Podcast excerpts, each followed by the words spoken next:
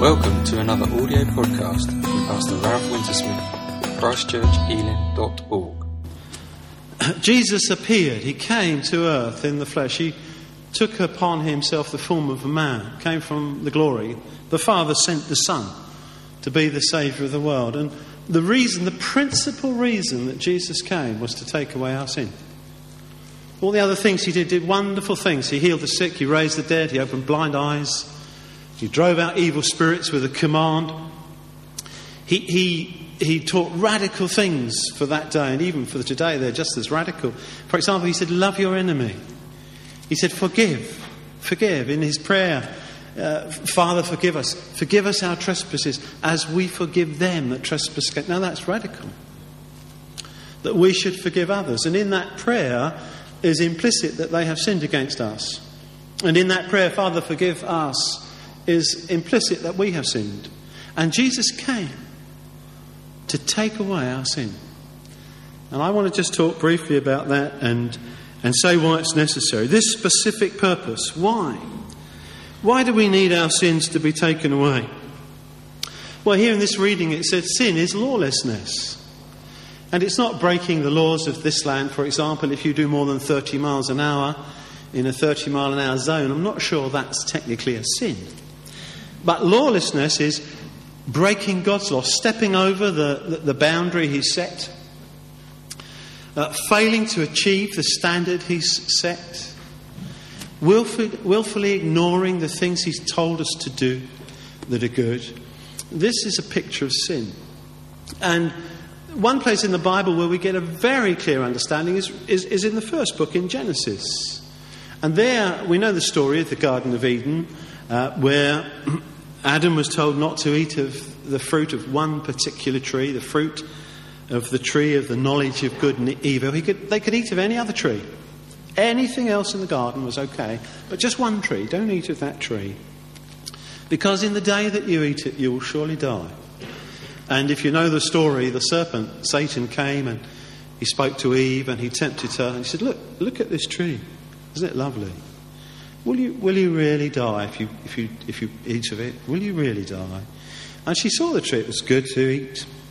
And she thought, it will give me wisdom, it will show me the knowledge of good and evil. So she took the fruit. God had said, don't, but she took it. And she ate some. And she gave it also to her husband, and he ate it. And in that moment, what God said would come to pass came to pass. They knew that they were naked. Death entered because of sin. And the consequence was that they were banished from the garden. Do we need to have our sins removed? Well, we do. Because we've all sinned. We've all broken God's law, every single one of us. Adam and Eve's punishment was swift, their banishment was swift. And what followed, you can read for yourself if you're interested in Genesis chapter 3 and on into the book. You can read and learn if you're not familiar with it. But the consequence of breaking God's law was that man would die.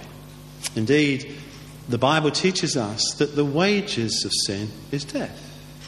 But the gift of God is eternal life through Jesus Christ our Lord. And we need to have our sin taken away because we have broken God's law. And there's a consequence of breaking God's law. It's uh, referred to briefly in Genesis, as I mentioned, they were banished from the garden, but also in the book of Isaiah. The prophet Isaiah put it like this He says, God's hand, the Lord's hand, isn't shortened that he cannot save, nor his ear heavy that he cannot hear, but your iniquities have separated you from your God, and your sins have hidden his face from you so that he will not hear. We need Jesus to take our sin away because our sin has separated us from God. And his face, in a way, is turned away from us so that he doesn't hear us. Now, he hears your heart's cry when you say, Please forgive me. I understand about Jesus. I need my sin to be removed. He certainly hears that prayer. But until then, we're separated from God. And we go through this life on our own. We, we make our own way through life. We make our own choices. We make our own decisions. And, and we try and plot a course through. Some people are fairly successful in that. Many uh, falter and fail. But essentially, we need God in our lives and we need Jesus to take our sin away. And for this reason, He appeared to take our sin away. The consequence of sin in Genesis was, was, that they were banished from the garden. And I've told you that our sin separates us from God, He's turned from us. And the Bible teaches, as I mentioned, that the wages of sin is death. Now, when Jesus was talking on one occasion, he put it very, very plainly. He said, Whoever believes in me will not perish. Brackets. Because I will take their sin away. They will not perish, but will receive the gift of everlasting life. God so loved the world, he sent his son Jesus, that whoever believes in him would not perish, but have everlasting life. And so instead of the wages of sin bringing us death, when we believe in Jesus who appeared to take away our sin, we receive this gift of eternal life. The young men that will be baptized this evening know that they have received this gift because they have put their trust in Jesus Christ. John, when he first saw Jesus, eh, you can read in John's Gospel in the first chapter. He saw Jesus and he pointed at him and he said this He said, Behold the Lamb of God who takes away the sin of the world. Jesus. The Lamb of God. It's an unusual expression if you're not familiar with the way things worked in the Old Testament, in the first part of the Bible. But in the Old Testament, God had instituted, He'd set up a, a plan so that men and women could be forgiven before Jesus came. And the plan included getting a lamb, a, a spotless lamb, a, a lamb without any blemish, and sacrificing that lamb so that that lamb, as it were, took our sin. A, a picture of Jesus dying on the cross. Because when Jesus died on the cross, as he stretched his arms out on the cross to embrace all mankind, all that would believe in him, in his body on the tree, he carried away our sin. For everyone who will believe in Jesus, their sin was carried away in his body on the tree. And the Lamb, the Lamb of God that John pointed, behold the Lamb of God that takes away the sin of the world. The Lamb was a picture of Jesus, and the Lamb would be sacrificed, and God would accept that offering looking down through history to the time when Jesus would die on the cross, God will say, Well, for now I'll accept that offering because it points to Jesus who will finally come and in his body carry our sins away, your sins away, my sins away. And Jesus, the Lamb of God, died on that cross so that we might be forgiven. Because when he was manifested to take away our sin, we find forgiveness as we trust in him. It's possible. Uh, Father, forgive us our debts, our iniquities, our trespasses, our sins, as we forgive those that trespass against us.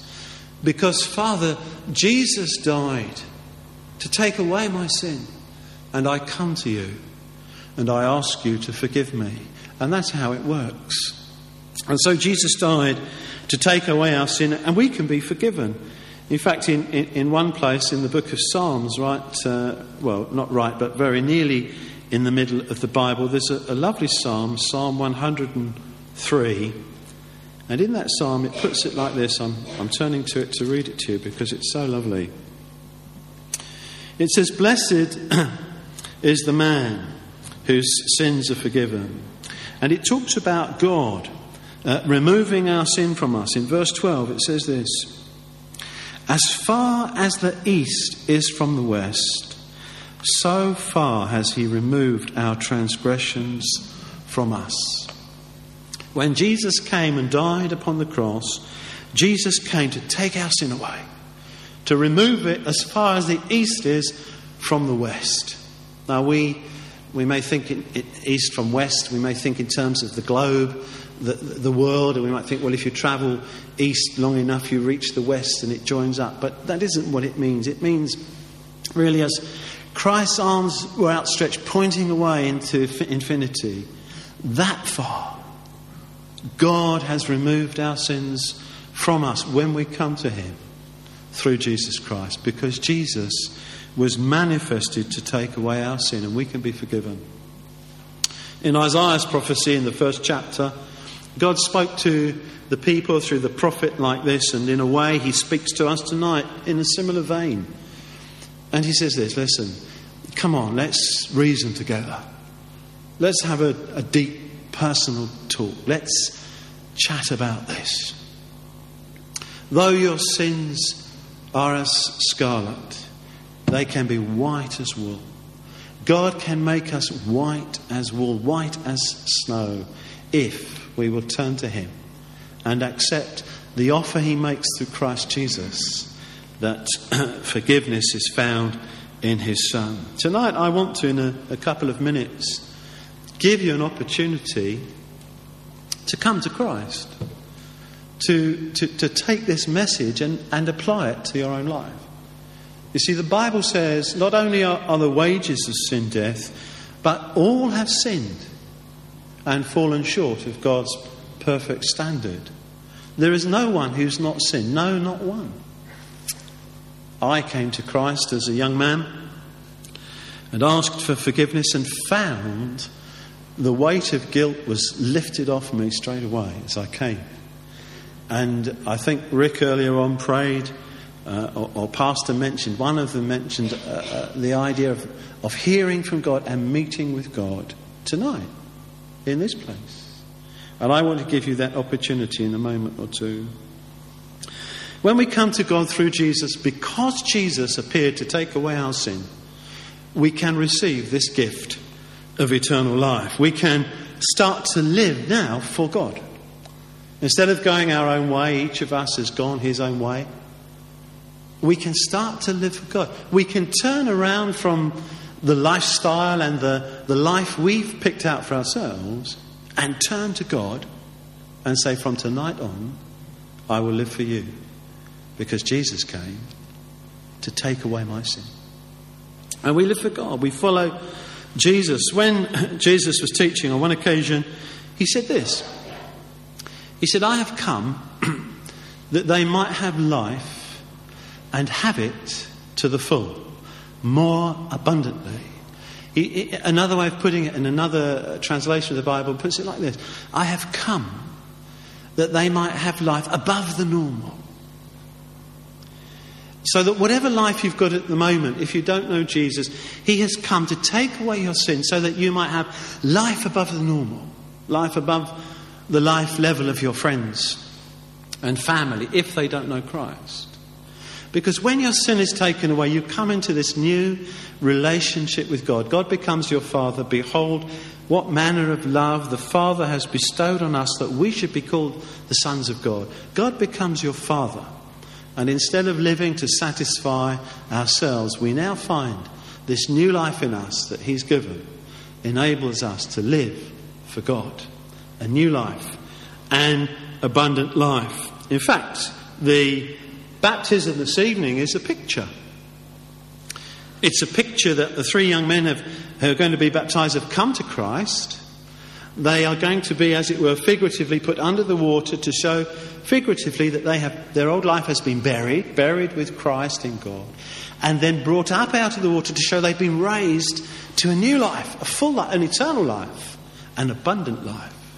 They've already received, they've already received the blessing of eternal life by believing in Jesus. Water baptism doesn't give you eternal life. As you come to Christ and put your trust in Him, you receive the gift of eternal life. So I said, I want to give you an opportunity to come to Christ, to, to receive from Him this gift of eternal life, to have your sin taken away. I want to do that now. So, what shall I do? What shall you do if you haven't already?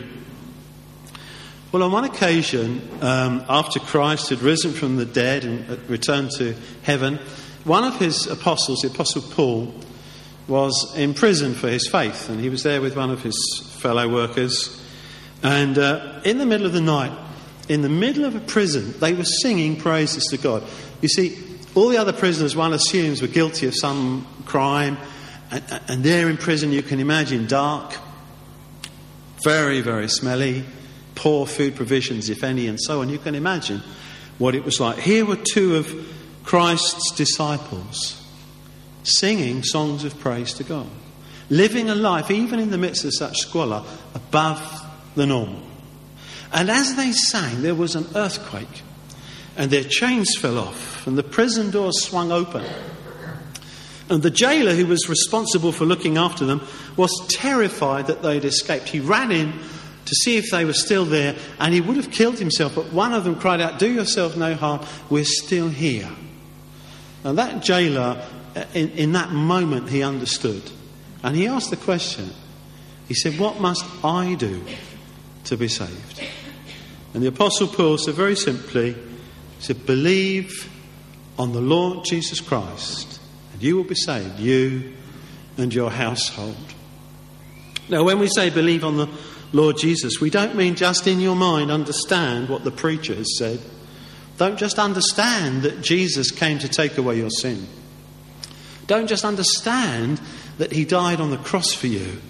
But in your heart, believe that if you call out to God, forgive me, because of Jesus, believe that he hears your prayer and answers your prayer. So, what should you do? Believe from your heart that Jesus is alive, but that he died for you to take away your sin.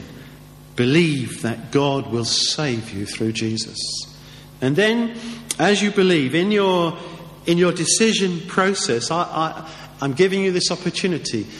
You will need to decide that as part of this belief, this new belief that you're, you're, you're accepting tonight, you will turn from your old way of life and follow a new way that Jesus will give you. That you will, from tonight, live for Him and follow Him. It's part of believing. That decision is as an important part of believing as it is to believe that Jesus was manifest to take your sin away. I, Lord, am sorry for my sin. I will turn from it tonight. Please forgive me. Come into my life.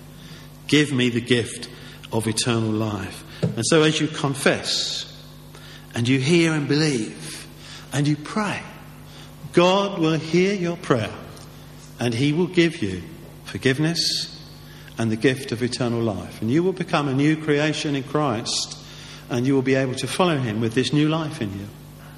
See, without Jesus, it is impossible to please God. You need Jesus Christ in your life if you're going to follow Him. And then, in due course, you will be baptized in water. And as soon as you can, I would suggest tell others what you've done.